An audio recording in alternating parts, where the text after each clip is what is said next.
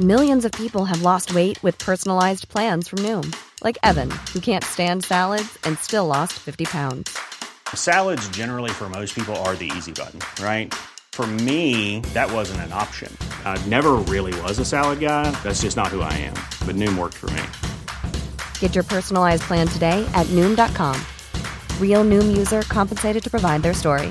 In four weeks, the typical Noom user can expect to lose one to two pounds per week. Individual results may vary. A lot can happen in three years, like a chatbot may be your new best friend. But what won't change? Needing health insurance. United Healthcare Tri Term Medical Plans, underwritten by Golden Rule Insurance Company, offer flexible, budget friendly coverage that lasts nearly three years in some states. Learn more at uh1.com. Hey, before we get the show started, I wanted to let you know we are giving away a bunch of brand new Blackmagic gear. Yeah, cameras, switchers, DaVinci Resolve licenses, a bunch of awesome stuff. So stay tuned to learn how you can enter to win free gear from Blackmagic, and we're going to tell you all about it later on in this episode. Now, cue the music.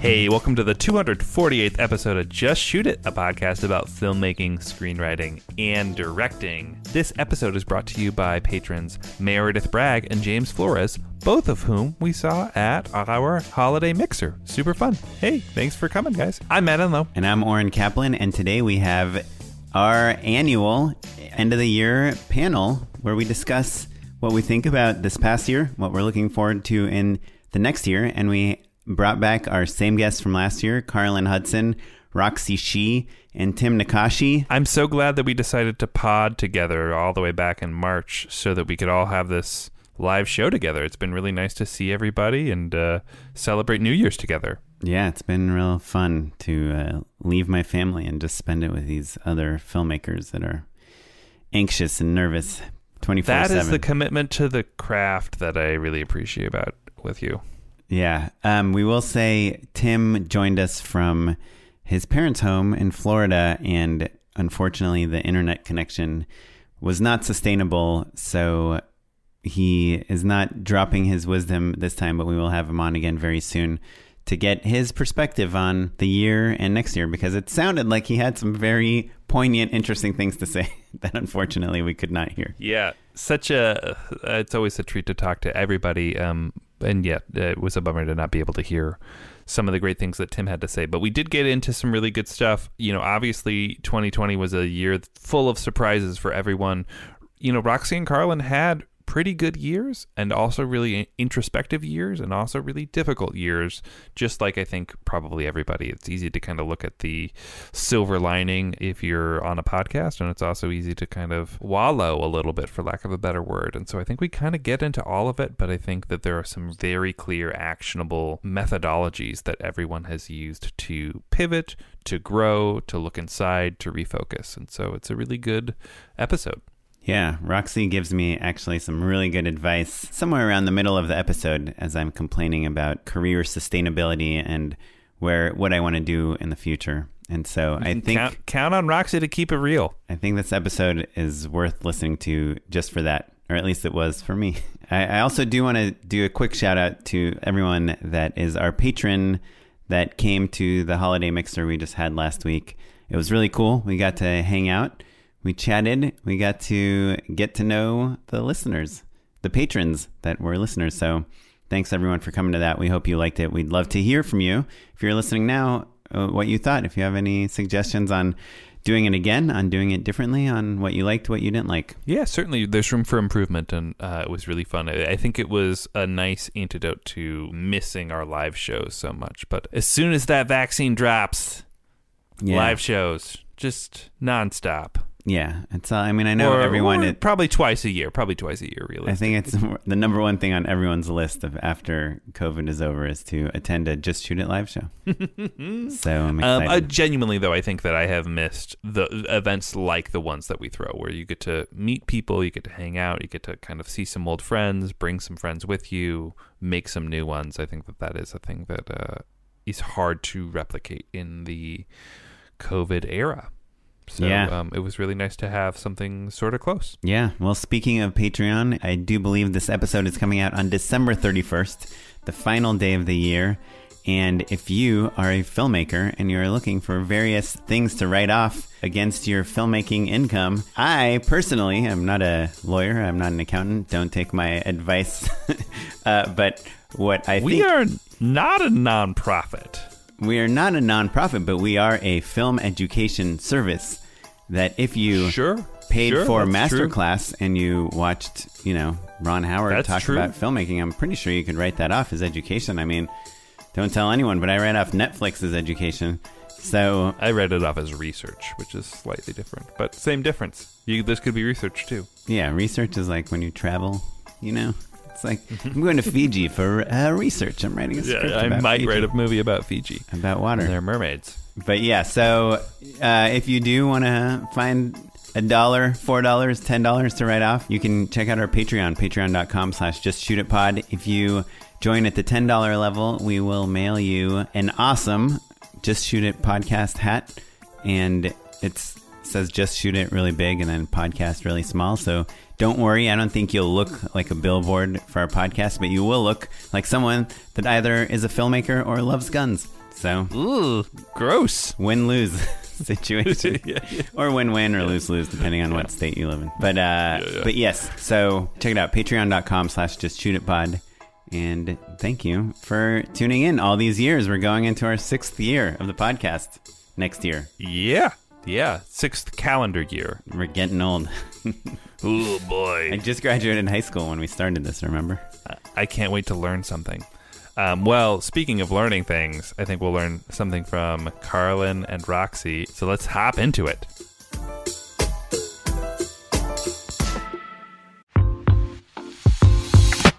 Hey folks, we're interrupting this incredible episode of the podcast to tell you about a new sponsor that we're working with, Front Row Insurance Brokers. One of the challenges of being a filmmaker is that there's a lot of risks that we take, and we really just want to focus on making good stuff. So, what if there was a company that could take those risks, manage them for us while we are being artists? That's right. Front Row Insurance Brokers arranges film production insurance to cover the risks associated with your production. They cover features, TV shows, documentaries, commercials, music videos, webisodes, basically anything you can watch on big, medium, or phone sized screens. Yeah, Front Row will help you focus on your artistic vision by transferring all the risks to them and minimizing your production hazards. And they cover any budget from $2,000 all the way up to $200 million. There's nothing that's too small or too big. If you are shooting in Canada, use coupon code JustShootIt50 off for 50 bucks off your film production insurance. That's promo code JustShootIt50 off to save 50 bucks. And if you're shooting in the US, that same code can be redeemed offline by mentioning it to a broker, by email, or over the phone. It's like a cool password if you're in the US. That's just shoot it 50 off. Check them out. Let us know how it goes. Well, welcome, guys. We thought that uh, this would be a great uh, opportunity to catch up with all of you, some of our very favorite previous guests. And also, it's no coincidence that you were all on this panel last year when we recorded in November. We thought, oh boy, the future looks bright and, and shiny. And in some ways, we were right. But I think there's a lot of uh, insight and introspection and reflection, and what a wonderful group to reflect with. So we thought we'd kind of give everybody a quick update on where we are in 2020, and then we can kind of jump into the ways that it's affected our filmmaking career, and then maybe even the future. So I'll kick it off. I was lucky; I got a feature produced right before things went into lockdown, which is insanely lucky. Like I think we wrapped like like the first weekend in March. Was something stupid lucky. Uh, and I've been writing about bunch. I've got a new feature that I'm excited for. So a little bit of the past and a little bit of the future. Uh, Carlin, what you got? Well, since last year's episode, um, that South by Southwest short that I was like psyched to go to Austin with, well, that's online. That's online now. That's cool. Uh, that happened. That was fun to be part of the first chip to fall in the COVID wave. but actually, I think that more people saw it than might have seen it otherwise. So that's an upside. I attached cast to a film of mine that I've been writing for a while and developing Yes. and then I and then some of y'all know this, but I I did get a job. I'm I'm going to be adapting a book into a feature for Netflix. Very Thank you. exciting. So that recently happened. I wish I'd read a book that, that, that I could have well, I only for. read when they Um, ask me if I would like to make money sure. adapting it. You know, otherwise I don't read. when you're so. getting paid. And you also got new commercial reps that have already gotten you jobs. Well, I'm not signed with them yet. Oh, well, you're working with them. Hip I'm hip pocketed. pocket, but I'm working with them. I booked a Klondike job recently that then went away. And that's life, you know, and that's the biz. Yeah. we we will get into that for sure. But uh, when people were like, "What's hip pocketing?" That that's textbook right there. Carlin's booked a couple jobs with these people. They put her up for things, but like she's not on the website. Let's make it real in 2021. We'll get to it. Uh, Roxy, tell us what you got going. What was your 2020 like? Uh, before the world shut down in March, I was able to squeeze in a short film called Invisible Brown Man, which I did with my friend Pritesh Shah, and that was really fun. And then I was supposed to have another short film happening in Indiana and a feature that was going to be shooting in LA, and then everything got pushed and canceled. And then after that, I got a job with Crypt TV, and I was able to shoot this uh, Facebook Watch series in Utah in around um, August and September. So I did that for two months. Then I came back and then I did the movie that was supposed to go in April. So I just wrapped that. And then I'm just excited to look forward to next year because if there's anything that this year has taught us, it has taught us that we are resilient and adaptable. So despite how crazy everything is, I'm still very positive about where things are going. Right. so you directed you did a whole series and a feature during COVID. I had, you know, how last year I was like, yeah, I had like a week and a half between these two projects. Well, this year I wrapped and I had seven days.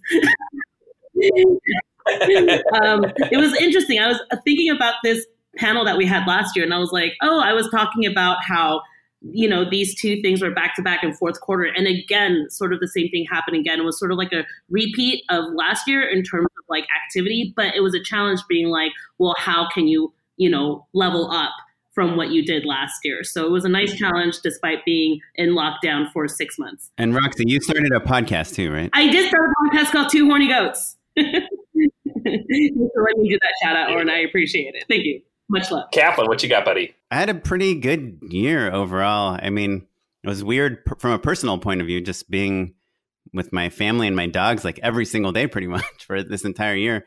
It's crazy. But um, work wise, I kind of pivoted at the beginning of the pandemic to try to do way more VFX stuff. That's when we had Lawson Deming on the uh, from Barnstorm VFX, and I was like, I got to make my VFX real. I'm g- to be like a, this post guy now. And then slowly, as things started opening up, I was getting like more commercial work, and I ended up shooting like a good amount of things, you know, kind of uh, remotely and in person, and also kind of pivot, trying to learn some new skills. So I learned Blender, and I bought a camera last year on this panel. I said I wanted to make like a bunch of short films in 2020. I made I made a bunch of little like dumb videos, you know, that, that I put on Instagram that are like 30 seconds long. I did not make a short film, but I bought a camera and a gimbal and some audio equipment. So I feel like I'm one step closer to actually doing something. Well, look, look, before we jump into the conversation, I think it's also so funny to think about how we've invited such an incredibly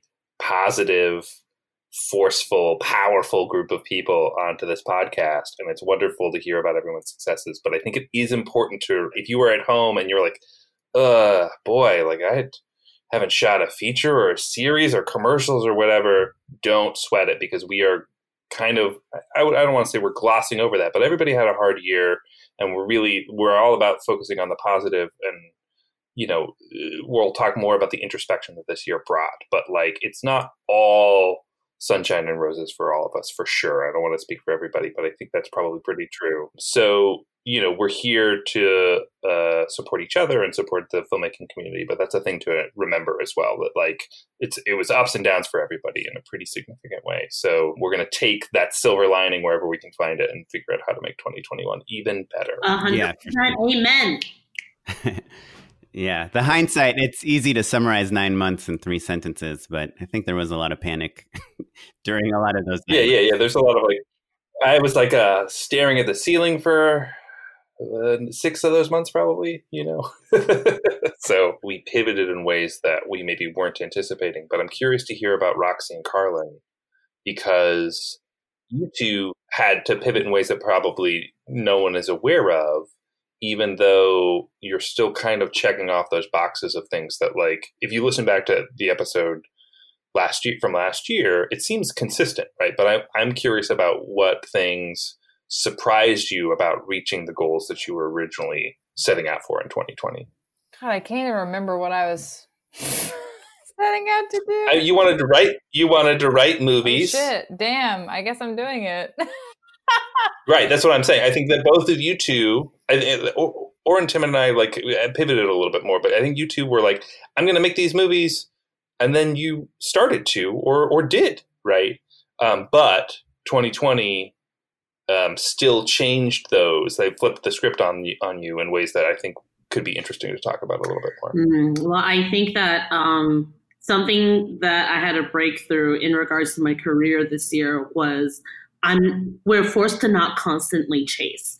We're forced to not have to hustle all the time or looking for that next big thing, you know? So I think the the forced confinement allowed me to and then you know i got an emmy nomination this year which was really crazy and then like all this stuff but then you know us not being able to have all the glitz and glamour not being able to dress up the red carpet and seeing sandra oh you know recording from her room with like a backdrop you know it just made us made me realize how much the same everything is like not blowing up a recognition aspect of something you know like not being not having to be validated at such a grand scale like at the end of the day these are just events and these are just things and they're all just temporary so it totally recalibrated like what I wanted for myself. And I just said, you know what? As long as I get paid proper money to do what my talent is worth, too, if I get to work with people that I really like and I vibe off of that, that is enough for me. So then I think like when this crypt job came along, I was like super thankful. And it was like the biggest budget narrative thing that I've ever gotten. I was like, whoa, you know, like this is so totally awesome. But the old me would have felt like, you know, maybe there were too many cooks in the kitchen. You know, maybe there were, I was struggling creatively. But I've let all of that it's more of a traditional TV experience than an indie film experience, right? Where you were the number one captain, where now it's like there's EPs, there's a network. That's there's Facebook, there's Crypt, and there's like you know five producers from each. And then I was just like, well, you know what? Did I get what I wanted? Did I get a, a, a great fee? Yes. Did I am I working with people that I really like? Did they give me autonomy on that? Yes, you know. And then I just said, you know what? I'm going to get you what you need. I'm going to enjoy the process, and it's just going to give me more stuff. And then like it's been it's been really interesting. I think this year has taught us a lot, and the producers I've been working with before, like the mindset has changed a little bit. PPE and COVID protocols have definitely shifted the way that we made films. You know, like before you could be intimate with an actor and now you're wearing a face mask and a shield. I think Oren, you and I talked about this a little bit when we bumped into each other almost every day at Cafecito Organico. And it's like the intimacy that you would have with an actor before is completely taken away. They're just like, what are you saying? What, wait, what was that note? You know, it, it really shifts the way that we do things now. And I just discovered for myself, like, as long as I'm working, it doesn't have to be anything big or flashy because none of that really matters anymore. You know, like we're all just sort of working. We all just are trying to get through it and make what we want with the people we want. At least for me. that's so interesting that you're saying that because the and it's similar to Carlin your experience with South by right. Like the glamour gets stripped away when it's a, a more you know online experience. Like you're still just you know in your pajamas watching a live stream, like the like everything, right? That maybe you kind of find that you're grounded in a sense of like, oh, what's really important? Is it being able to go to a red carpet or is it to do the work? That's really fascinating. That that talk about a silver lining, right? That's really great. Yeah. I think um when we we talked about this last, maybe it was I don't remember who I was talking to, but the you know I like to talk about deep work on this podcast in particular, and then hilariously, it I, it really paid off for me this year. And I was like, oh shit, deep work worked. You know, I didn't, I had been like doubting my process with blind faith that it would pay off. And um, it did start to pay off this year. It's wild. I mean, on my feature, my, the feature that I like, the one that's like a sex ed comedy that I, it's based on a true story, the one I've been developing for a while, that process slowed down a bit because like once covid hit we were like well what are we going to do i think that we could have had it financed by now we meaning like me the producer and me and the producers and um, instead covid made us think like okay well instead of going into studios and stuff we need to get an actor attached and then I made a lookbook. I made a lookbook in lockdown, and then we went out, started going out to cast. Um, but that whole process really was it's always fucking slow. That whole that process is always slow, but it felt even slower now. And now we really like we we went out to a couple places and then and then got like maybe like a maybe and then a soft pass and so we were kind of like ah for financing but now we're like waiting until next year to really get financing because not many people are financing things at the moment, features, and Tim probably. Well, it's it's hard Yeah. to set dates, right?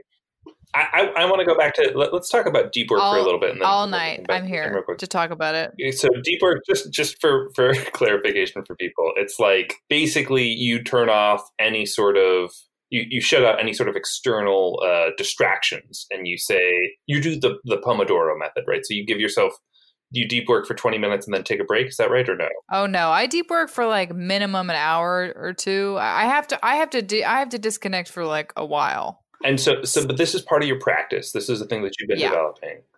Yeah. Did you find when the psychic, the cosmic energies of, you know, uh, what was happening politically, the issue of like the pandemic, there's a lot of like heavy stuff to deal with. Do you know what I mean? That I think incapacitated me for I don't know how long, you know. Did, did you find that having worked that muscle helped you work through that time, or was it just kind of like a wash for you too? It did. I mean, I had bad days like everyone else. Days where I read the news and cried or whatever. You know what I mean? Like I definitely had those days, but I think being able to unplug from the news and social media and all that stuff for a couple hours a day and just work on something creative, even if that was just like journaling for 2 hours, you know what I mean, whatever it was, allowed me some sort of creative solace. And like it wasn't like I did it every single day, but most days I was able to do it and um now I feel like I have I have had the tools because I'm because I only said yes to adapting this feature to Netflix. I told my reps I was like, okay, but I'm not going to quit directing. So like, can I write a movie and continue to direct commercials and stuff? And they're like, yeah, of course they would say that. but I'm like, oh shit, like this is next year's gonna be kind of intense for me. So I really like had to practice managing my time really well, and and ideally for all of us and everyone listening, like as your career starts to take off more and more, you really it would it would behoove you to ma- learn how to manage your time well and be productive, right? So that's something I've been working on. And But it's do you think, Carlin? wild?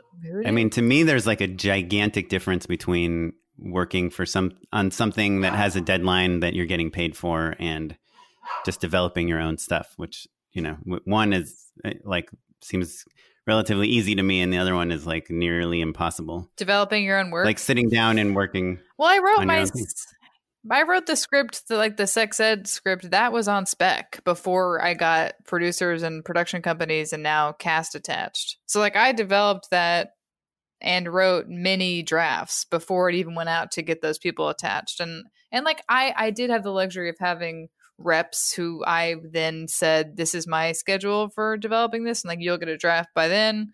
It never was that date. I always needed more time. But yeah, it is easier when someone is like paying you for sure. But but I think that as long as you're accountable to someone like a friend, a producer, a manager, it could be anyone. Like email people and say, I will have you an outline by this date, or I will have you a draft by this date. So you're accountable. It is really, really right? hard to fuel your own fire, I guess, because I think um, the hardest thing for artists to achieve, man, Carlin, my God, girl, you are disciplined. You know what I mean? Like being able to. I am a maniac. I I'm not fun to date. Let me tell you. let me tell you. We're super fun today because I love being around you all the time. But I think like every artist struggles to achieve their own form of flow. Like your flow from an external, you know, like like for example, a company hiring you, it's like okay, they have all these imposed deadlines from the external side. Like it's not outside of you, right? And then for you, you're just like, well, how do I get that flow going? Because it's like there's nothing else that's like validating or asking for it. And you're like, I just need to ask it of myself of the world. But that's really a block that I feel like is an imposter syndrome for all of us as creatives. You know what I mean? Like we just question ourselves whether or not people will care. Yeah, and I, I think that's that's a really interesting insight, and I think it can manifest in a lot of ways, right? Like that's how procrastination works too. Do you know what I mean? Because I think it can feel like a lot of other things, but I wonder at the root of it if it is just imposter syndrome. Also be. our culture does not uh, does it it makes us feel like you have to make these big changes and leaps that happen quickly but instead change usually happens like little by little by little by little by little so if you show up to write for an hour a day just to, or 30 minutes a day whatever it is like if you just show up I can, and I'm 32, and I'm, I like feel very lucky that I've had like the success that I have. Like, I feel like I'm, I'm like, I can't believe how lucky I've been, you know? But like I've been showing up to do the work since I was 20 years old. You know what I mean? And like it's just now, like I'm just now going to join the guild. I'm just now going to make like that kind of money that, you know, we hope to make. Well, and I think it's important to, to point out like we talk about, oh, you know, you like in the bullet points, you didn't say I wrote every single day or I wrote five days a week or whatever for two hours a day and, and churned out pages. You said, oh, no, I got hired to do this thing, right? Like the narrative that we're all telling is like, oh, these are the big benchmarks. But in order to get that benchmark, in order to sell the script or whatever it is, it takes that incremental work that you're talking about. Yeah. For anything, right? Like losing weight or eating healthy or eating whatever it is. You know what I mean? It's like, I really do think it's a tiny step by step process. It's not like, if you do anything in like huge chunks, it's not, it's likely not sustainable. You know, like you cannot write six hours a day for a month. Uh, it's just not sustainable. I mean, you can, but then like that's not a way to build a lifelong career necessarily. Writing full time isn't like sitting down at 9 a.m. and like typing, and then, oh, it's six o'clock and I'm done. And I wrote a million pages or whatever. And I was completely efficient and thoughtful the whole way through. You know, like, I think that the idea of like writing for a couple hours is probably sufficient, right? It's probably what you need because it takes time to like actually go back and reread what you wrote and like think things through and spend the rest of the day living your life and doing all the things that it takes to maintain a full-time writing career you know like there's a lot of other work that's done right and so uh, logging a couple hours i think is pretty important basically but like not expecting to overdo it and to be perfect and to write nonstop for an entire work i'm curious you uh, is unrealistic you, so matt you wrote a script this year carlin you wrote a script or two scripts i don't know too many scripts uh, but you all have significant others that you live with. Do you need to somehow schedule your deep work writing time with that person, especially during COVID when they're literally in the house with you at all times? And they probably want to like move the laundry machine to the left a few inches because it'll look better in the laundry room or some stuff that I deal with. I mean, the problem with you, Oren, is that Kara's right. I'm sure it did look better right? I agree. I'm I'm Team Kara for sure. yeah. Um. So you so you do say like Alex or you know like every morning I'm gonna be writing from nine to noon. Don't bug me. I actually, you know, we yes, well, yes, especially now that I have this Netflix show. I mean, I, again, like you all, I call myself a maniac, and I I am very disciplined, and it's also taken. I've I've I've like worked up to this. It's not like I was always this disciplined, but um I always write in the morning. If I, if it gets past a certain hour and you check your email and people can contact you, like you're fucked. That's me. I mean, maybe I know people. I agree with that, Carlin, but I do want to just throw out there. I lived like that for a long time, and then at a certain point, my lifestyle didn't facilitate it anymore. And I was like, well, now I can't get any writing done. You can. You can. You can at night. Mm-hmm. Yeah, yeah. Like yeah. Like sometimes it's just like sit down, and even if you're not in the mood, get it done. Totally. But like ju- just because you didn't hit the keyboard at six thirty in the morning as the sun's rising or whatever, that doesn't mean your day is lost. That's all I mean. Sorry. Continue. That's totally true. That's totally true. Everyone has their own methods, but yeah, I tell my girlfriend that. Well, we. I'm very lucky to have an office. That helps for sure. Not everyone. I feel very fortunate. But um, I shut the door, and I also, if we're like having coffee and kind of chit chatting in the morning, I've taken to just setting a timer on my phone for like 15 minutes or whatever. And like, so when it, I know this sounds crazy. Time's up. Yes. and no matter where in the conversation no matter where we are in the conversation. Okay, look. Okay, look. It's a really good method. I love it, Carla. So, I love it, and it's also very funny. so it is funny. So we'll kind of wrap up whatever we're saying, but then when the timer goes off, that's when it's time for me to get to work. So you can't really argue about the timer. You know? I guess you're gonna have to wash these dishes. I was gonna be like, "Are you a Virgo?" Because you're so intense about your schedule. I know. I actually am a Virgo rising. It's not my I know, I know, but I really it's it's it is funny because I have a lot of tools. People can email me about them. I really do have a lot of tools I like to use, and yes, putting a timer on with my own loving partner. Thank God they're cool and they love me no matter how insane I am. Is uh, but I do good. think this kind of hope I have about 2020 and the end of 2020, and it's probably misguided, but I do feel like the the politics of the last few years have kind of been a very easy way to suck up my time and not do anything. And I'm hoping that now, you know, everything should be kind of boring again. Yeah, yeah. I, I think though that maybe this year, one of the things that's taught us is that, like, obviously we've always we've always known that we have to be engaged, but I think it's especially clear this year, right? Um, but that also we have to figure out a way to be successful creatives at the same time right? Like like to me 2020 has been about figuring out what your own balance is. And maybe that's meditation and maybe that's setting a timer on a wonderful morning conversation with your okay look everyone. I don't appreciate the shade I'm, I'm just teasing i'm just teasing. I love it very much. I, I hear myself no, saying no, no. i'm like wow no, Carlin, listen intense. it works for you. I really genuinely like it and it's important to have boundaries And it's, Probably don't ever put a timer on our conversation. I, am laughing I because would never. Of, yeah, exactly.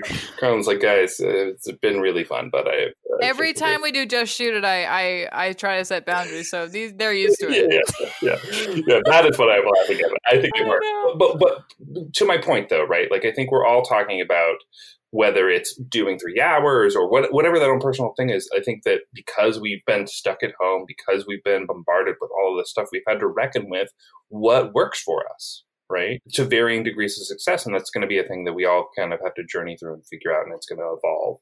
Um, but I'm curious to hear about with the the knowledge that we have, with the learning that we've all gained over this year, uh, what are we looking for in 2021? What what are we hoping for? What are we what are our goals? How does that apply to maybe listeners at home who've had similar or dissimilar experiences? What is what is the filmmaking landscape look like for people? Can I ask all of you a question because this has been on my mind, and I don't. I mean, you know, I don't really make. I, I love making indie films. I would love to make more, but like with the film festival landscape, I mean, Oren that you guys must have interviewed a lot of people working in that community. Like, how do they feel about what's going to be happening next year and the future of film festivals? Because the whole part of validation is to not not for the glitz and glamour, but to actually be visible after toiling and putting your heart in and credit cards for something that you care about so much. Yeah, I mean, unfortunately, like now, or not unfortunately, know? the show focuses much more on the filmmaker than the festival programmer or like the people behind the scenes. And so we don't have a great sense of what the future looks like. And I think that people are still trying to figure it out, frankly. You know, like I, I think there's still, you know, we just had Jen McGowan on. We talked about festivals a little bit, and she said kind of the thing that we all know. You know, there's basically five festivals that can like make your career pretty much. You know, at mainstream festivals with a mainstream film. And I still think if you get into Sundance, even if there is no Sundance, but you have Sundance laurels and you send an email to someone, you're like, yeah, I just had a movie at Sundance. I think that will forever make a difference, you know, con, TIFF, yeah, whatever. Yeah. I think. Carlin, when you say you had a, a, a short at South by last year, you don't say, well, but we didn't get to go to the screening. Correct. I don't say that. I just say, Look, yeah. take it or leave it. I'm the big time now. Yeah. uh, no, but you know, like we just we just interviewed another director. I don't think his episode has come out yet. Kasim, who had like snuck into the Black Film Festival in Florida and you know met these. It, will be out by the time this airs. Okay, and met these filmmakers and managed to meet some actors that he ended up attaching to his movie that made his like like he started knocking over the dominoes by sneaking into a film festival, you know, that is not like one of those top five f- festivals that we all know about.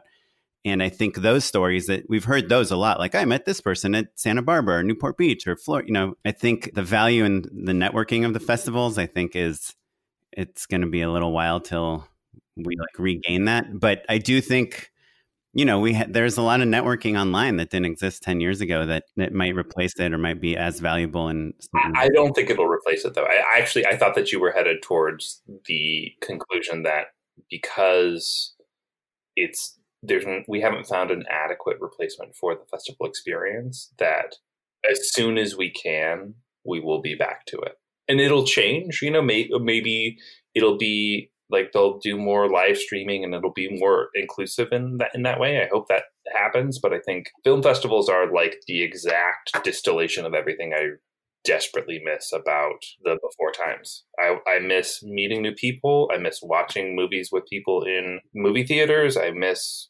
traveling. Like those, it's like all of those things combined. That's what film festivals represent. And the goodie bags. Don't forget the Expectations goodie of being bags. treated like a celebrity, but then um, not being treated like a celebrity. hey, that's on you, buddy. Like I'm happy to just meet another filmmaker. Um, yeah. I mean, I guess like one thing that this year is really I've thought a lot about, and again, it's kind of related to like like pivoting, basically realizing that like we can't predict anything. We just don't know what's going to happen next year and the year after. And I've I've hit a certain age recently, uh, and I have this family and all these things in my life, and it makes me wonder about the reliability of like a career as a director and a filmmaker. And the last few years, I've really worked primarily in commercials, even though I started, you know, like a lot of other people making YouTube videos, narratives and features, all that stuff, web series. And I'm trying to figure out, and I think Roxy, you kind of touched on it as like how many indie films can you make?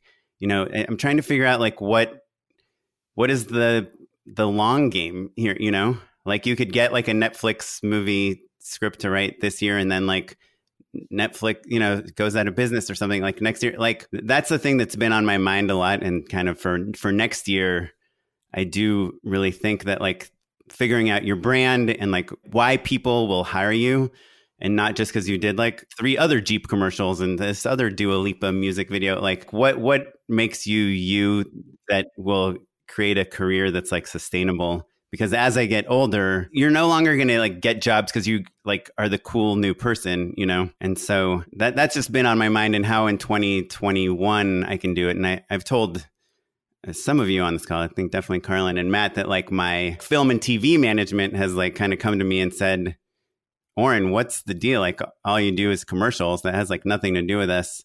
Like, are you gonna make something? Are you gonna make a short? Are you gonna write a script? Are you gonna do something that lets us help you? Or are you just gonna like stay in commercials, which is fine? And I don't know. I, I guess I'm I'm looking at 2021, and I really want to like be at least 50 percent not commercials, and try to move into something more sustainable. Which I don't know what it is because it, I don't think it's indie film, and I think TV is hard unless you are like defining yourself as as a voice that people want to hear in some way. So that's what I, I'm thinking about. There's no answer or like actionable plan, but that's the stuff that's on my mind. But what do you want? What do you want that's not commercials? Like be like what what specifically is it that you want? I mean, I would love to create a TV show and direct episodes of it and produce it. I, you know, I would love to direct a feature for a studio. Okay, okay. Now, even more specific, what kind of a TV show? What genre? Who do you want? I mean, I love VFX and I love comedy and I love uh, genre stuff. You know, I there's shows that I love that I would would love to do stuff like that. You know, like I just you know watched Devs per uh, this guy Barack Obama recommended it, so I finally checked it out. And uh, it's like I used to be an engineer, and I feel like I have that perspective. And I, you know, when I watch those things that feels like so me, I'm like, oh, like I I could have made this, you know. And yeah, it's a, so I guess that there something like that that has like a heightened reality, but you know, some sort of like mystery and emotional through line is. I mean, I know that's describing kind of like every hit show ever, but that that stuff is exciting to me. No, Oren, what you just did there was you became very specific with what it is that you want to do outside of commercials, which is so important. You know, because usually it's like, well, how do I get there? The how do I get there is so broad and so intimidating because you're talking about like a whole experience outside of branding and ads and commercials, right? But I think when they're asking you, what is it that you want to do or what is it that we could help you look for? It's like, okay, I, I know that I'm good at this. I really want to explore this genre. Okay, even more specific, um, engineer, you know, I have a lot of information about this, you know, and I think something that has really helped me is I realize that like when someone starts to push me in a corner, I say, I kind of don't want to do this, but I really want to do this. You know, and I say it to everyone. I say it to this producer I'm currently shooting a show with. I'm like, yeah, this is cool, but like the next thing I want to do is something like this, you know, like like be very specific. Asian American, you know what I mean? I, I don't want to do I want something like heartfelt drama. Guess what? It's happening in February. You know, so it's like it's like I'm just like talking I'm, I don't shut up, you know. I don't put myself in a corner, even though I want to, because I don't know if I deserve it. Again, imposter syndrome. But it's like I realize the more I vocalize or speak out loud what it is that I want, it somehow comes to me. Yeah, w- w- without a doubt. And I think also, Roxy, as you gain experience, you can also say like, "Oh, I like this part of this job or this part of this film, and I want to sprint towards that. And there are other things that I don't love as much, and I want to kind of leave those behind." Right? Like I think part of experience is, you know, kind of dialing in specifically. Or you're like so experienced. You know what I mean? You you've done so many shoots. You know so many things. You were so technical. You were so brilliant. And you're so creative. You could think of stuff like on the spot and make out these decks and poop them out like crazy. Where it takes me a whole fucking week to do something, it takes you like 30 seconds to do one. You know what I'm? So it's like I don't want you to like you know because because I think we we all have that within us. It's just about like yes, clout is very important in this industry. So it's like once you're seen as something, but you don't want to stay in that. So it's all about shifting that and stating specifically what it is that you want to do to anybody who's asking or willing to lend an ear. It will plant something. Yeah. I, I love that so much, Roxy, and I'm hoping that maybe 2020 has given us all a little bit more clarity on what it is we're trying to push towards, right? I think I'm hoping that maybe that that time where we were feeling a little desperate or a little confused or just bored, you know, or any combination therein, I'm hoping that maybe that helps you kind of one center themselves and and say like okay well in this time you know where we're lacking clarity like maybe that what's the thing that's sticking in your head? Like that's the thing to maybe push towards. No i think that advice is like totally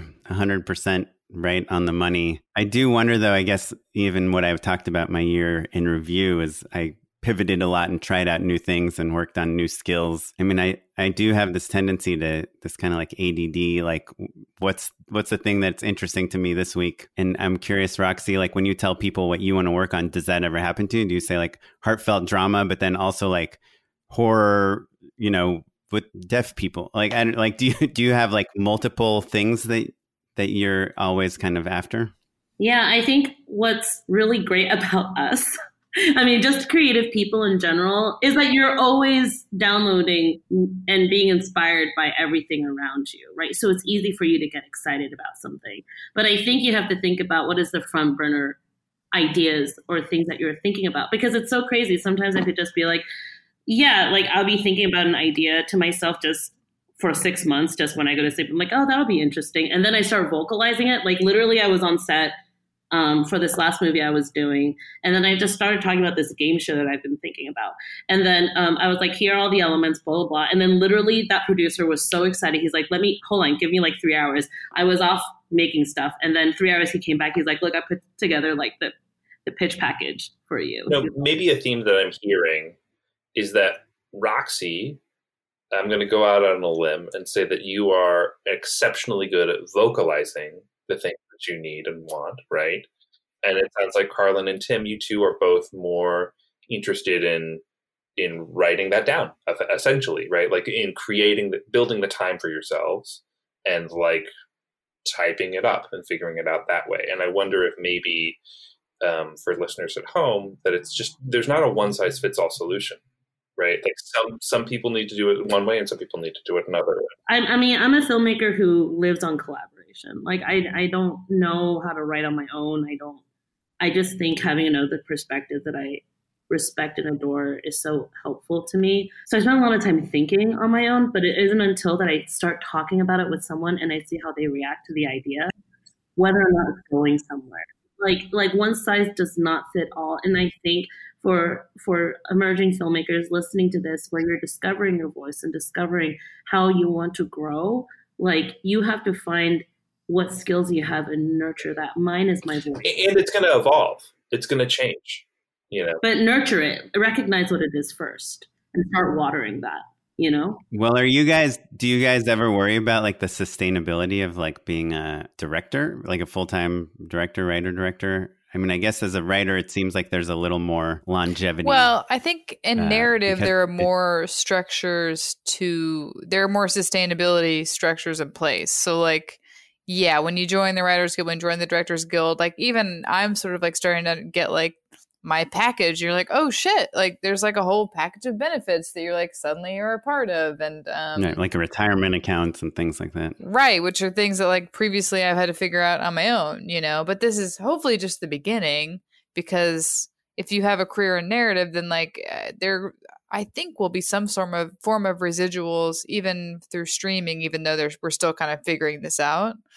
But commercials yeah like i you know i do commercials too and like yeah, you get a check I, I and then think that's the, it. the we're still figuring this out thing kind of clarifies a part of the issue that we're all dealing with is that we're right in the middle, kind of have been in the middle of this shift our entire careers, where like a previous generation, you know, like they had pensions and, and a system in place basically. And now because of the shift to streaming and, you know, like the weakening of unions, frankly, and a lot of other issues that I probably don't have my head wrapped around, I think that there are some bigger questions. You know, I used to joke when I was doing CVNT5 and townies and stuff. Like I joked, if it was 1996, I'd be fucking rich to shoot two seasons of television in a single year, and uh, that would have been impossible. Basically, you can't shoot, you know, a network season is 26 episodes or whatever it was back then. Like they that would have been impossible. But my point is, is that like because of thing, things are shifting, they haven't really shaken out yet, and like there's that meat grinder of just kind of cranking through young directors who are happy to do the work and maybe don't have the foresight to realize that they can't retire with this sort of system. You know, I think we're all just kind of trying to figure out what that solution is. And and to your point, Oren, about like indie film, it used to be that if you made an Evil Dead or even, you know, a lot of smaller films where people were spending money on going to the movies, you could make your money back and then some and then have like make it a part of a library and continue to make money on cable et cetera et cetera. And so because royalties are a big question mark with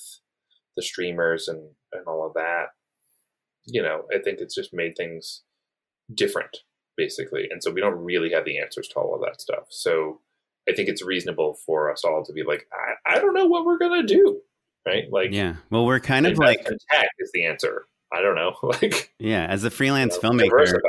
you're kind of part of the gig economy. You know, like there's not a huge difference between us and like an Uber driver, except for the Uber driver probably won't be discriminated against based on you know their age and gender and all those things. and we get paid a lot more like when you do get directing jobs you do get paid more than i think right, but let's the say let's say you got paid ten thousand dollars for a job, right? You spent a month or two, whatever, how fighting for it, working on it, editing. You know, let's say you you fought for three jobs, you got one of them over the course of three months, and you got ten thousand dollars, right? I'm going to stop us right there, I think, actually, and say, like, I think your the points are valid, but it is an apples and oranges comparison in terms of like, like w- to be a director is still a, a privileged position.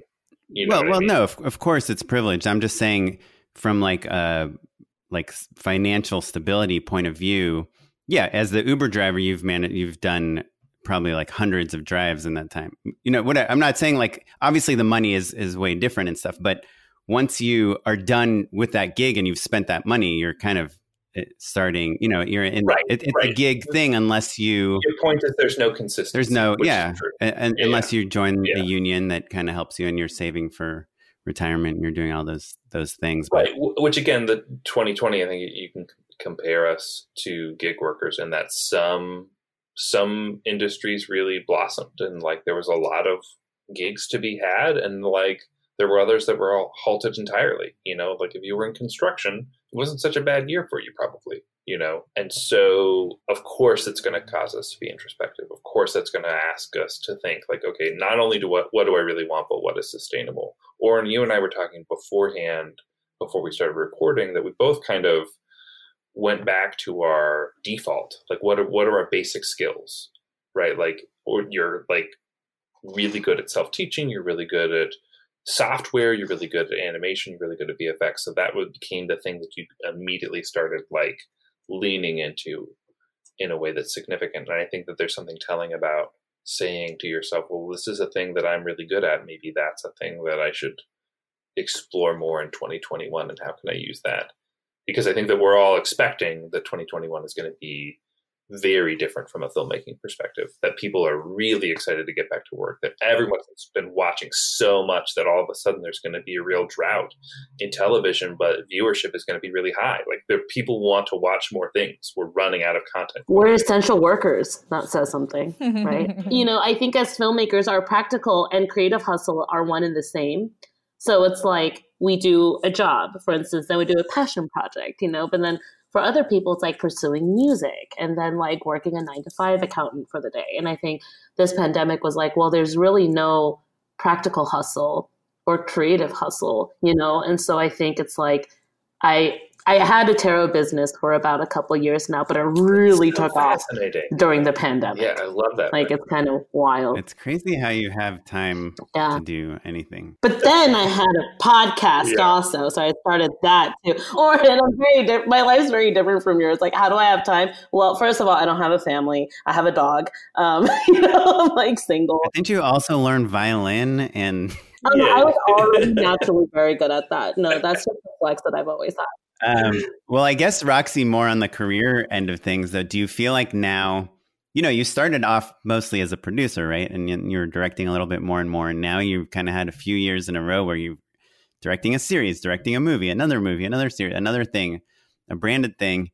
Do you feel like, like, I guess the dream, like to kind of build on the sustainable career thing is like, let's say you are, you know, like a Christopher Nolan or someone that's just so so successful as a director that they have more more job opportunities than they have time to do and they start saying yes and no to certain things. Like do you feel like you're uh, getting to a place like that where now you have off like multiple offers to turn down? Yes. It's so great I mean, Matt's been there since my beginning. So he's like seen me grow, like from when I was helping him produce some branded content. And then I think I, am very lucky. I have an incredible manager who like talks to me every day and is like my champion. And like, I'm very sensitive of who I keep around me personally. You know, like I don't let, I, I, th- I think it's important for me to foster just like people who are on the same vibration as you, people who want the same things as you, people who have the same value systems as you do. So I think I am a Capricorn, so I am very hardworking. When I'm doing one job, I'm thinking three jobs ahead. I'm thinking like three to five months ahead. What do I have lined up? What do I have soft holds for? Who's talking about me? You know what I mean? So in terms of sustainability, it's like it's never just about this one job. It's always about looking further, you know, because now I'm lucky at, the, at a, I'm at a point where I was just talking to my friend like before I got on this call today with you guys. I was like, at a certain point, I'm like, I just don't want to do that. I mean, this project, yes, we could do a micro budget, but why are we doing a micro budget? Why are we not allowed to ask for more? Why can't we push for this actor? Why can't we? Whereas before, I used to think, no, they won't see me, they won't listen to me, they wouldn't want me, right? But now it's definitely shifted. Like as you get these opportunities and you take them and you freaking slay. You know what I mean? Make everyone happy, understand it's a product. But, you know, I think another thing that we have to be very sensitive about is that even if it's a creative project, especially if it's a creative project, if you're hired for a narrative thing, at the end it's a product. So it's like you you could have your own, you know, whatever your feelings and like how you want to say things or, you know, how you want it creatively, but at the end it's supposed to make sure that you get your next job. The relationships you cultivate during that time. Will they want to work with you again? How will you make them remember you? What makes you stand out? You know? And so it's like, yes, the way you see things, but it's also how you work with people and how you remain on their minds. And so next time they think about something, they're like, oh, I can't wait to work with that person again. Or like, I would love to hear what they think about this. You know, so it's really just about, you know, whenever it's the job, not only do you do the job, but you have to think about nurturing your relationships and making sure those people also talk about you outside of that. Cool. Well, I guess um, my my final question, our final question is given everything you've learned in 2020, looking on to 2021, is do you have any advice for kind of newer filmmakers that are trying to enter the business if you were if you were just kind of starting out now, would your advice to new filmmakers be any different than it was at last year's New Year's End panel? I guess one thing that's on my mind is um, one of the central questions of this podcast, and I actually think the first time Carlin was on, we pretty much talked solely about this. Is about whether you need to live in LA to work in the film industry. And I think that's like one of the biggest things that's changed this year because we would more or less say it makes things really easy if you live in LA. You know, it's it gives you a big boost and you surround yourself with a million people that are working in this business. But now, I don't know if that answer has evolved over this year. Uh, so I, I was going to be wishy-washy and optimistic at the same time. I think that we're going to see two very different things happen. I think that the traditional ability to run into people and network and connect with people and just go to coffee with them. The casualness of Los Angeles, I think, will be really special, and I think we'll continue to see that. I think we'll see more remote working, which I think will make things easier for people who do want to live maybe further out or in a different marketplace. But I'm really excited to see what happens to independent producers and filmmakers living in different marketplaces that see the opportunity, the drought that we were talking about, and can get scrappy and can kind of pull things together as a community, I think that we're going to see a lot of really exciting filmmaking coming out of smaller groups as we see, you know, uh, technologies become much more attainable. You can own an A7S Mark III with a gimbal and make a, a make a movie. You know, so I think that we're going to yeah, see a really available for rent, by the way. Yeah, yeah. Sharon, sharegrid.com slash okaplan or Smitey Pyleg. It's unclear. Um, Smitey um, Pyleg. just how yeah, do you spell luck. it? Just guess. Yeah, yeah. It's, You a, know, it's a good marketing plan. But oh, but Carlin, I want I want to hear what you were going to say about that. Um, I just think it's a difficult question to ask because also the like quote unquote success that we've had in 2020 is based on relationships that we've made in LA over the past five to 10 years. You, you know, so it's a little bit hard to parse out how that it's all going to shake out.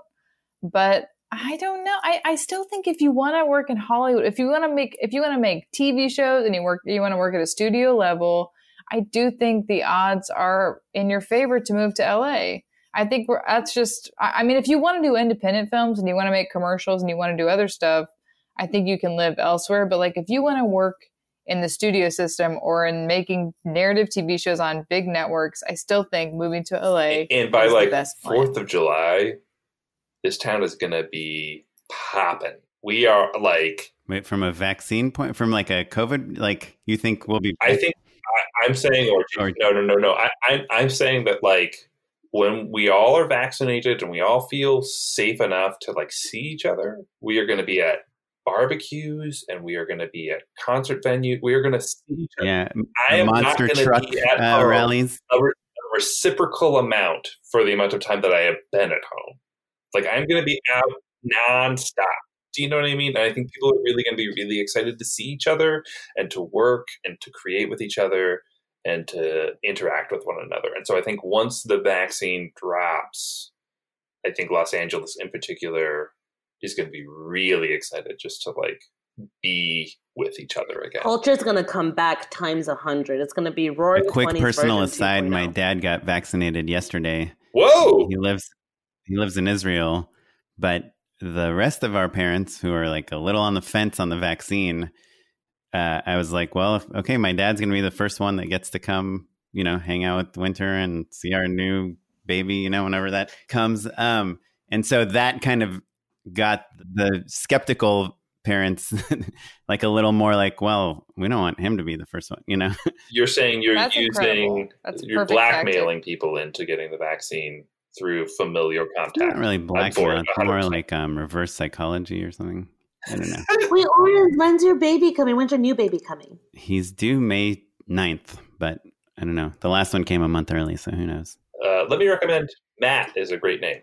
Oh, we are looking for baby names. Well, it's weird because there's some names that we really like, but we know, you know, other people that have those names, and it's like, are they going to think we're naming our kid after them? But we're not. Not that Poor Matt. Matt. Different Matt. Um, wow. Well, uh, Wait, does Roxy think people need to move to LA? I don't know. I honestly don't know. I mean, I, I have a lot of friends who can't afford to live here anymore, move out, but they're still producing, they're still directing remotely. Like, I've seen it happen. They're not happy because you're doing everything behind a screen and working with time differences. They're definitely is a drop there. But all I can say is, y'all, like, we're recording this like maybe eight days out of the new year, and um, we don't really know what to expect coming next year. All we can think about is be grateful that we're here, we're healthy, or getting through life, right? And might as well just keep your eyes on the prize and keep asking for what you want. Because in a way, like we've all sort of gotten what we wanted, you know what I mean? And um, if there's any blockage in that, it's just because we have to continue to work on it or find out different ways of making sure we get there. Do you two think, or you three? I know what Oren thinks about this. What do you think about like moving to like outside of town, but not like Joshua Tree or like oh hi Santa Barbara? Oh hi, you know what I'm talking about? Like you know you can you can buy a house in Joshua Tree for like 120, 240, something crazy. Like, okay, hold on though. Climate change is real and it's happening. I just think wherever High you desert. choose to live, desert hi- I think you need to consider climate change. Santa Bar- well, Santa Barbara, it's, you've got the fires, but but also Los Angeles, you have to consider climate change. Like we're we're in the desert no matter what. and these earthquakes they're effing up my house Yeah, you're right. So maybe we all move to Michigan. But that's a separate question. biz. Like like you know, should you move to a, a place that maybe is more sustainable or has you know less earthquakes or fresh water or whatever? Yes, that that's a separate question though. I'm saying like from a from a telecommuting industry perspective, do you feel like there's sense in that or no? Like, do you need to live in Los Angeles proper, or do you just need to be within reasonable commuting distance? Is I guess what I'm asking. What's the difference? Well, well, like if you're gonna live in Joshua Tree, you may as well live in some other state. About six hundred thousand dollars is the difference. no no Um, but she's saying you can live in austin you know or in Sure, maybe not austin sure, sure, but sure. dallas the, the difference is, is that Joshua Tree is about a two-hour drive, so I could take a meeting if I needed to. I think I know you said you didn't want my opinion on this, but I think I've seen Roxy I- I- three I've heard times. your opinion. I've seen. Roxy three times during COVID. And it was like in a row too, like literally day after day. At nine o'clock in the morning, I would see Oren. Totally unplanned. And so Yeah. that's the type of thing that doesn't happen if you live in Joshua Tree. And if that's if you are in LA for like the synergy, the accidental meetings, the running into people, like how do we even know Carlyn? You know, because Eric, who was We were at a yeah, director's like a- party. Yeah. It so you know, now Eric and I our kids are at the same school. Like they're that's you lose all that stuff when you move. I'd have to meet 100 Carlyn at an ayahuasca retreat instead. Honestly, in I will see you there if I can schedule it, which I can't. You guys, But yeah, yeah, but no point taken though. Or so your point is like the synergy is is the thing, right? And that it's not just about being able to commute into town when you need to. I think it's not about the meetings at CAA, you know? I think it's about the accidental things and people that you are run into and are surrounded by in LA that gives it value. yeah, and like if you could not this is maybe a separate conversation, but like yes, buy an investment property in Joshua Tree that you spend certain weeks at and then rent out the rest of the time, but keep your apartment. You know what I mean? So I, I don't know. That's kind of like I'm sort of I mean, it really depends on the type of person you are. I am somebody who's very sensitive to my environment. So it's like I, I know that like I'm in a city, you know, like I know there are people around me that there's like so many different types of people in this condensed little area and that it's nasty and maybe a little dangerous, you know, but like I could walk out and go get something and like people. And like for me, community is everything, you know, like being with like minded people, like minded beliefs, and like feeling safe, even though um, a stabbing just happened two days ago right outside my building. But it's cool, you know what I'm saying? But like, I'm talking about like being safe on like another level. Yeah. To And no one can about. connect the knife to you. that's right. That is such an orange joke. Well, everyone, this has been such a treat. Fingers crossed that 2021 is even better than 2020.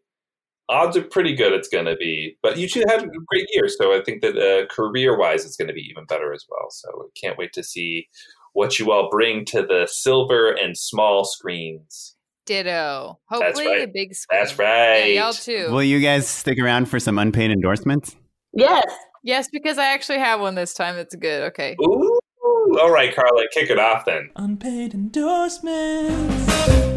Okay, so this is a simple request or endorsement.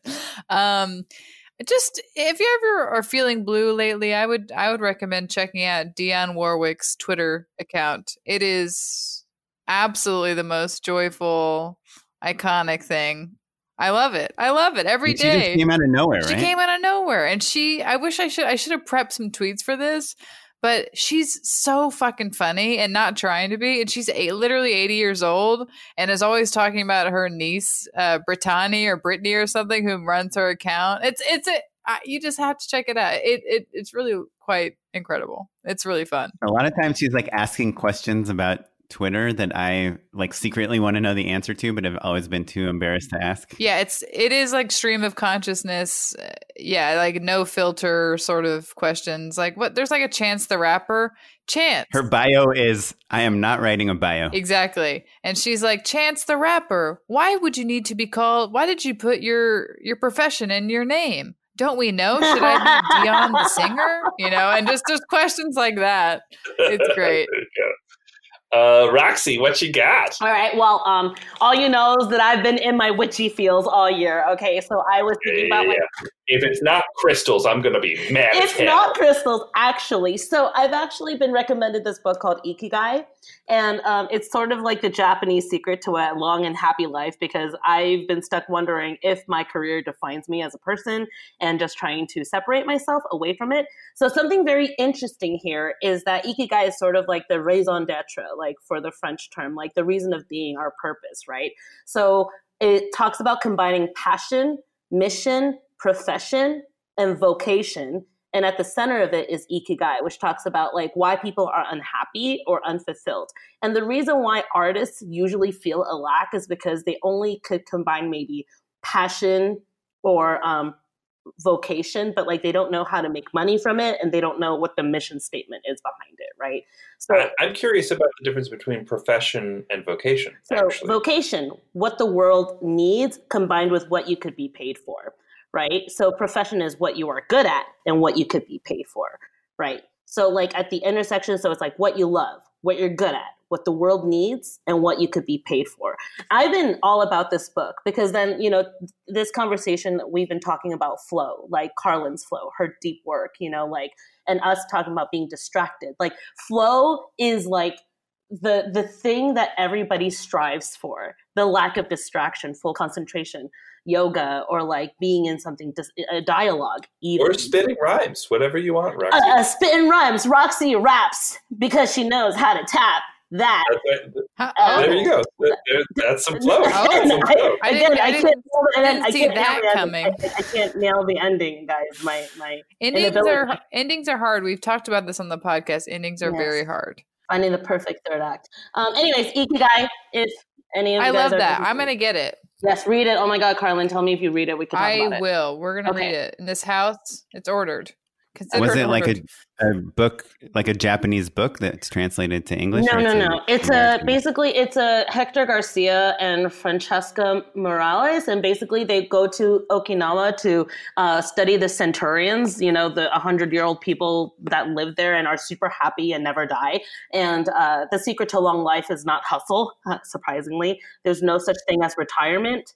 Right. So it's like how so like they don't retire; they just continue to work, but they're like super joyful and super happy. So like they say that like what Freud says the people the meaning of life is like pleasure or something and here it's actually about purpose. So um and so many people lack purpose. They're like I want to be a filmmaker. Okay but why?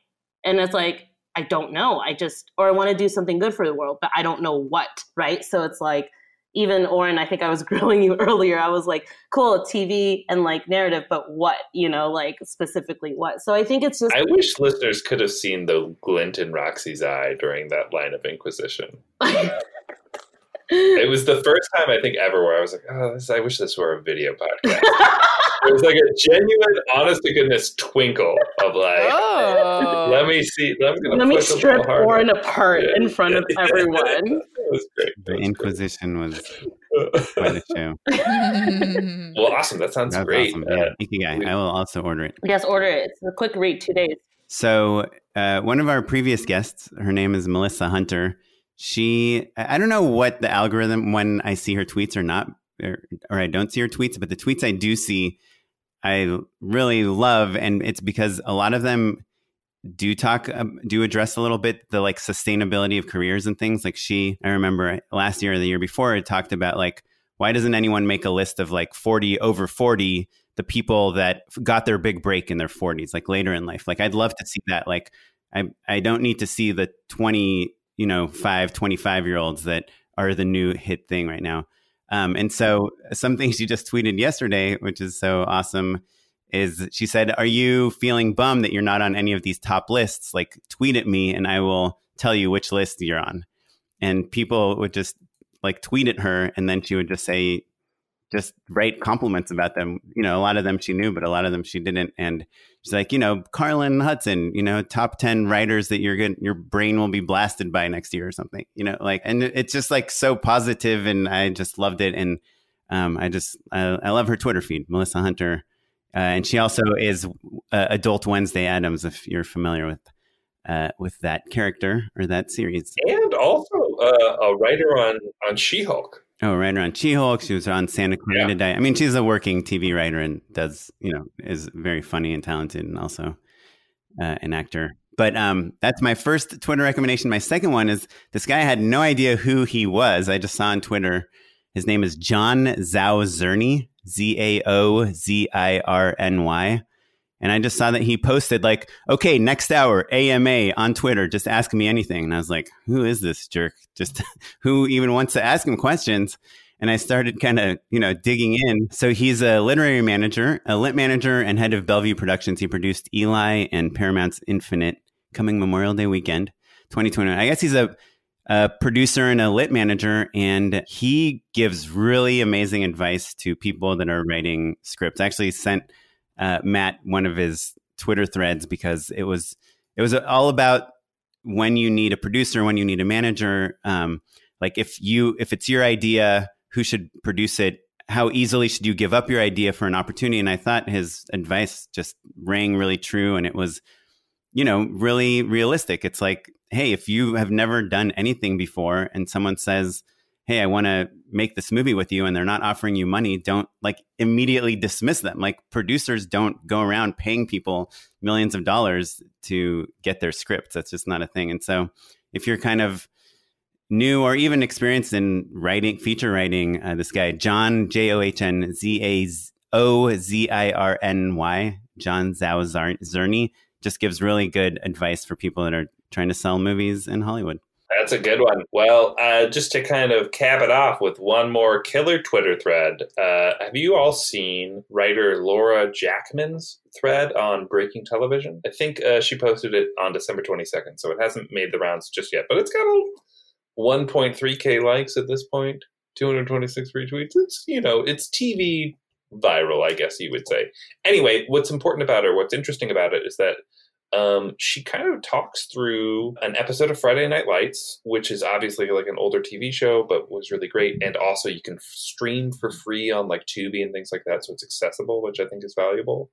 Um, but she shows all of the different note cards and all of the different story beats on how that episode is broken down. She explains the color coding of how they're tracking, you know the different character storylines and like the main characters versus like how it's complementary to other characters how all of those storylines fit fit into the overall theme of the episode. It's just like a really concise but clean way of talking about breaking story in television all in one free twitter feed with the you know a free episode of television to compare it with. So I thought it was like really great. What the heck is yeah, the Twitter really, handle? I mean, there's so many Laura um, Jacqmins. L A U R A, no space, J A C Q M I N. Q M I N. That is that uh, no you noticeably. That is a uh, she wrote on Joe Exotic, uh, One Piece, and Get Shorty, and also some video games. But uh, I thought that was a really uh, great little little feed there. So um, I'm excited to follow and see what she tweets next.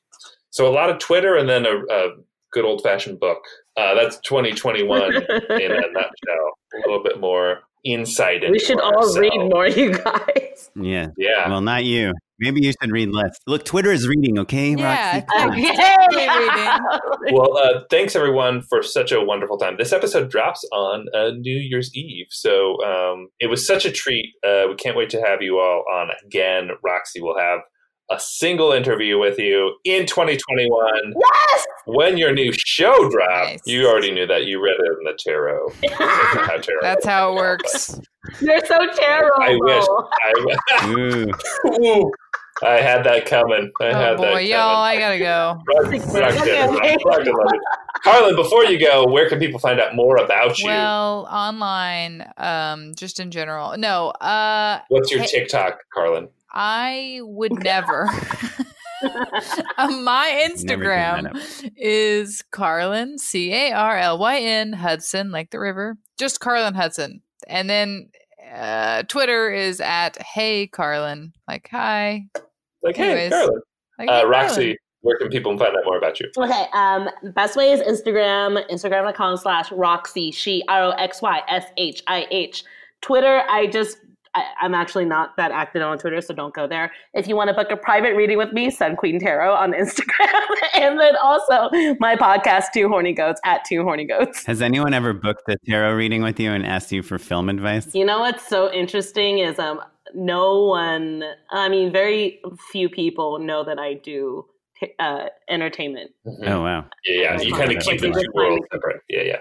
I keep it separate, but then there is some cross section, but it's always it's interesting because then I start giving entertainment and then also like um guides advice. So then it's an interesting mix. Where vocation Um, meets profession. All right. Well, happy New Year, everyone. Thanks, everybody. Happy New Year. Uh, if you want to learn more about all the things that we talk about on the show, you can go to justshootitpod.com. Uh, follow us across all social media at Just Shoot It Pod and me at Mr. Matt Enlow. And email us at justshootitpod at gmail.com. We'd love to hear you, your comments on Roxy and Carlyn. And you can find me on Instagram. I'm at Kaplan. Uh, I'm on Twitter at Smitey Pieleg, but you can just type in Oren Kaplan and you'll find me that way. Wait, how do you spell Spidey Leg? S M I T E Y P I E L E G. This episode was edited by Sarah Weirda. Our social media master is Derek Aiello, and our web mister is Ewan Williams. The music you're listening to is from the Free Music Archive and the Artist Jahzzar, and we will catch you next time. Hey, Thanks, everyone. We'll see everyone in 2021. Thank you.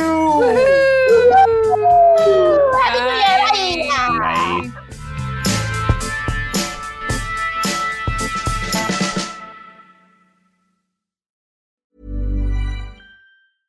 Mom deserves the best, and there's no better place to shop for Mother's Day than Whole Foods Market. They're your destination for unbeatable savings, from premium gifts to show-stopping flowers and irresistible desserts. Start by saving 33% with Prime on all body care and candles. Then get a 15-stem bunch of tulips for just $9.99 each with Prime. Round out Mom's menu with festive rosé, irresistible berry chantilly cake, and more special treats. Come celebrate Mother's Day at Whole Foods Market. Even when we're on a budget, we still deserve nice things.